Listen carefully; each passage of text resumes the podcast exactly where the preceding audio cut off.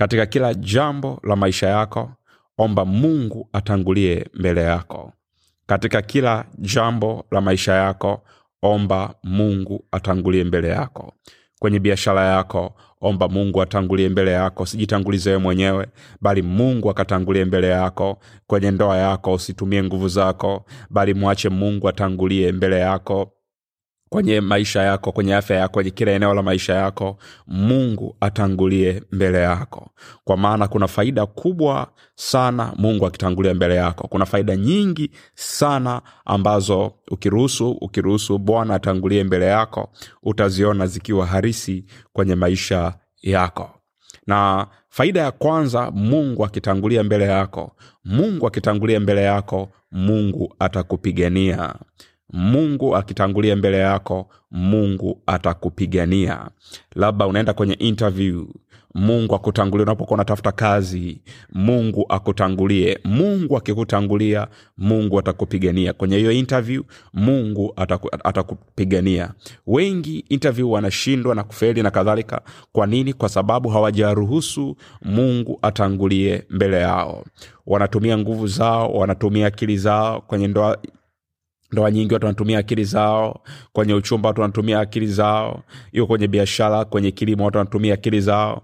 Lakini ni wakati ambao turuhusu turuhusu bwana atutangulie.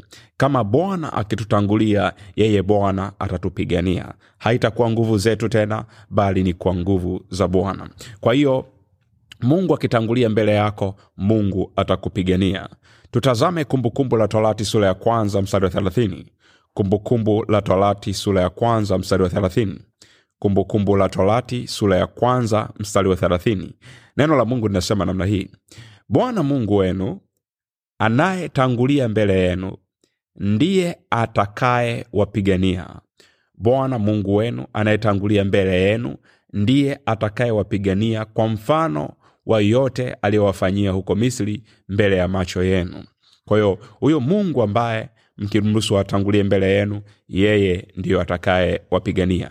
Kwa ukitaka mungu akupiganie katika kila ukifanyacho ukitaka mungu akupiganie katika kila ukifanyacho ruhusu mungu atangulie mbele yako. Ukitaka mungu akupiganie katika kila ukifanyacho ruhusu mungu atangulie mbele yako ukitaka uone mkono wa bwana kwenye maisha yako uone mkono wa bwana ukipambana kwa ajili yako ruhusu mungu atangulie mbele yako. Kwa hiyo ukitaka mungu akupiganie kwenye kazi yako ukitaka mungu akupiganie kwenye ndoa yako ukitaka mungu akupiganie kwenye biashara yako ukitaka mungu akupiganie kwenye interview yako na kadhalika mungu ruhusu mungu atangulie. Ukitaka tu mungu akupiganie ukitaka tu mungu akupiganie kwenye kazi yako ndoa yako biashara yako interview yako jambo lolote lile. Ruhusu mungu atangulie mbele yako. Watu wengi tunataka mungu atupiganie kwenye maisha yetu lakini hatutaki mungu atangulie mbele yetu tunawatanguliza wanadamu tunatanguliza fedha tunatanguliza nguvu zetu. Hapana. Ukitaka uone mungu akikupigania kwenye kila eneo la maisha yako ruhusu mungu atangulie mbele yako. Kwenye biashara yako nataka mungu akupiganie mwambie mungu tangulia mbele yangu. Mungu tangulia mbele yangu. Kwenye ndoa yako nataka mungu aonekane akupiganie mwambie mungu tangulia mbele yangu. Siwezi kwa nguvu zangu mungu tangulie mbele yangu. Kazini kwako mwambie bwana yesu siwezi kwa nguvu zangu. Ninaomba unitangulie. Utakapomwambia tu mungu ninaomba unitangulie. Ukamruhusu akutangulie.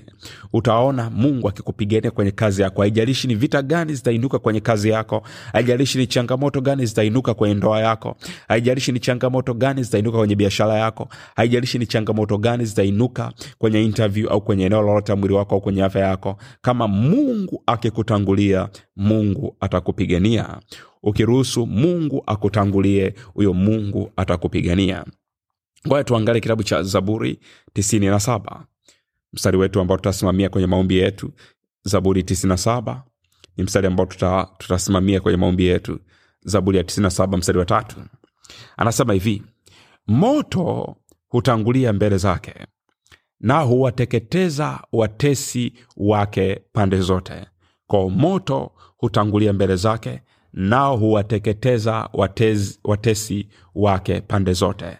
Kwa hiyo mtu mwenye mungu mtu mwenye mungu akitanguliwa na bwana kumbuka na bwana moto unatangulia mbele yake. Kona maanaake na wewe mwenye mungu unaporuhusu mungu akutangulie mbele yako maanaake moto wa mungu utatangulia mbele yako na watesi wako watateketezwa pande zote kwa moto huo. Kwao tukiruhusu mungu atutangulie mkono wa bwana au moto wa bwana utateketeza watesi wetu wote. Ukiruhusu mkono wa bwana ukutangulie ukiruhusu bwana akutangulie na moto wa bwana utateketeza watesi wote. Faida ya pili ukiruhusu mungu akutangulie mbele yako. Jambo la pili ukiruhusu mungu atangulie mbele yako jambo la pili ukiruhusu mungu atangulie mbele yako. Mungu akitangulia mbele yako atasa, atapasawazisha mahali palipopaluza na atavunja vipande vipande milango ya shaba naye atakupa hazina za gizani na mali zilizofichwa za mahali pasiri ukiruhusu mungu akutangulie ukiruhusu mungu atangulie mbele yako huyo mungu atapasawazisha mahali palipoparuza kama kuna mahali ambapo hapako vizuri mungu atapasawazisha atavunja vipande vipande milango ya shaba. Maanaake kila vizuizi ambavyo vimesimama mbele yako bwana yesu atavivunja na vitavunjika na wewe utapata njia ya kupita. Anaendelea mbele anasema naye atakupatia hazina za gizani na mali zilizofichwa za mahali pasili. kwao ukiruhusu mungu akutangulie ukiruhusu mungu akutangulie atakusawazishia njia yako atakutengenezea njia maanake kusawazisha mahali palipoparuza manake hata katika mito mungu atafanya njia. Kwenye bahari mungu atafanya njia. Iwe kwenye maziwa mungu atafanya njia mradi we upite. Atapasawazisha mahali palipoparuza na vizuizi vya kila aina maanake atavunja vipande vipande milango ya shaba. Kwao milango ya shaba maanake ni vizuizi vya kila aina ambavyo vinasimama mbele yako. Bwana atavivunja iwapo atakutangulia. Na kama ukitangulia mwenyewe bwana ukamweka nyuma maanake unapokutana na milango hii ya shaba huwezi ukapita. Ndio maana wengi wamekutana na vizuizi na wameshindwa kupita kwa sababu gani? Kwa sababu bwana walimwacha nyuma wakaenda wenyewe. Kwenye interview wai kwenye interview unakosa? Kwa sababu bwana umemwacha nyuma umetangulia mwenyewe. Na ulipokutana na mlango wa shaba ukashindwa kupita.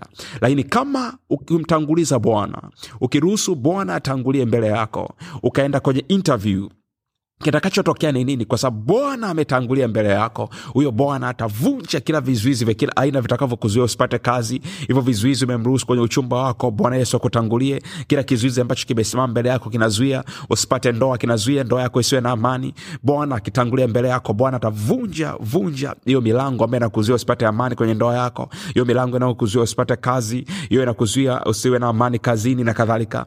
Bwana akikutangulia mbele yako bwana atavunja vunja milango ya shaba hivyo vizuizi vilivyotangulia mbele yako. Kama ukimruhusu kama ukimruhusu atangulie mbele yako.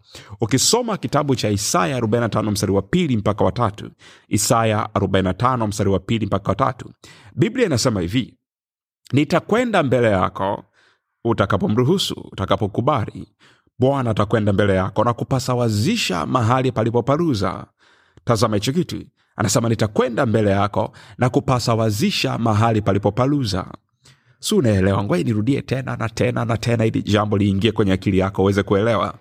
Tazama hiki kitu. Huyu bwana akitangulia mbele yako ndio atasawazisha mahali palipoparuza. ukitangulia wewe wewe huwezi ukasawazisha mahali palipopaluza anayeweza kusawazisha mahali palipopaluza ni yesu kristo peke yake. Si mwanadamu. Si mwanadamu. Kwa kama mwanadamu akienda mwenyewe yesu akamwacha nyuma. Hawezi kupita hapa mahali pa- pa- palipopaluza ndio maana unaweza kuona wana wa israeli walipokuwa wanatoka misri wanaenda kanani walipokutana na bahari ya sham musa akasema sisi hatuwezi. Akaenda mbele za bwana akamwambia bwana ututangulie bwana ututangulie bwana ututangulie. Na mkono wa bwana ulipowatangulia walipokutana na bahari kwa sababu mkono wa bwana uliwatangulia mkono wa bwana ukaipasua ile bahari kabla ya wana wa israeli kupita. Manake bwana alitangulia kupita kabla yao si unaweza kuelewa hicho kitu. Kabla ya wana wa wajapita kwenye ile bahari ya sham bwana alitangulia mbele yao akatengeneza njia ili wao wapite. Kwa nini bwana alitengeneza njia ili wao wapite? Kwa maana bwana alikuwa amewatangulia. Ndio kwenye hiyo isaya 45 mstari wa pili mpaka watatu nitakwenda mbele yako na kupasawazisha mahali palipopaluza. Kwa mungu alitangulia mbele yao na akasawazisha mahali palipopaluza kwa hiyo kwenye interview ukienda kwenye interview mruhusu bwana atangulie mbele yako na bwana atakutengenezea njia akitangulia mbele yako. Kwenye ndoa yako mwambie bwana utangulie. Bwana akitangulia atakutengenezea njia kwenye ndoa yako.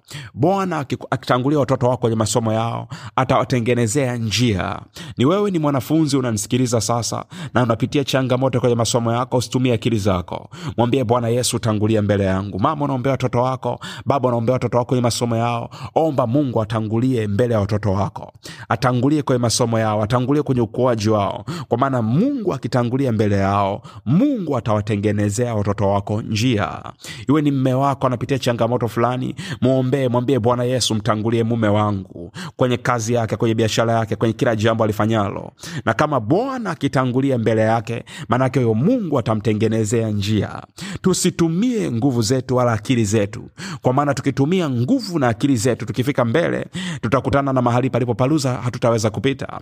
Tukitumia akili zetu na nguvu zetu fedha zetu na, na vitu ambavyo tuko navyo tukikutana na milango ya shaba hatutaweza kupita. Lakini kama tukiruhusu bwana atangulie mbele yetu naye bwana akaenda mbele yetu. Yeye bwana atasawazisha mahali popa- mahali palipoparuza yeye bwana atavunja vipande vipande milango ya shaba. Haleluya glory to jesus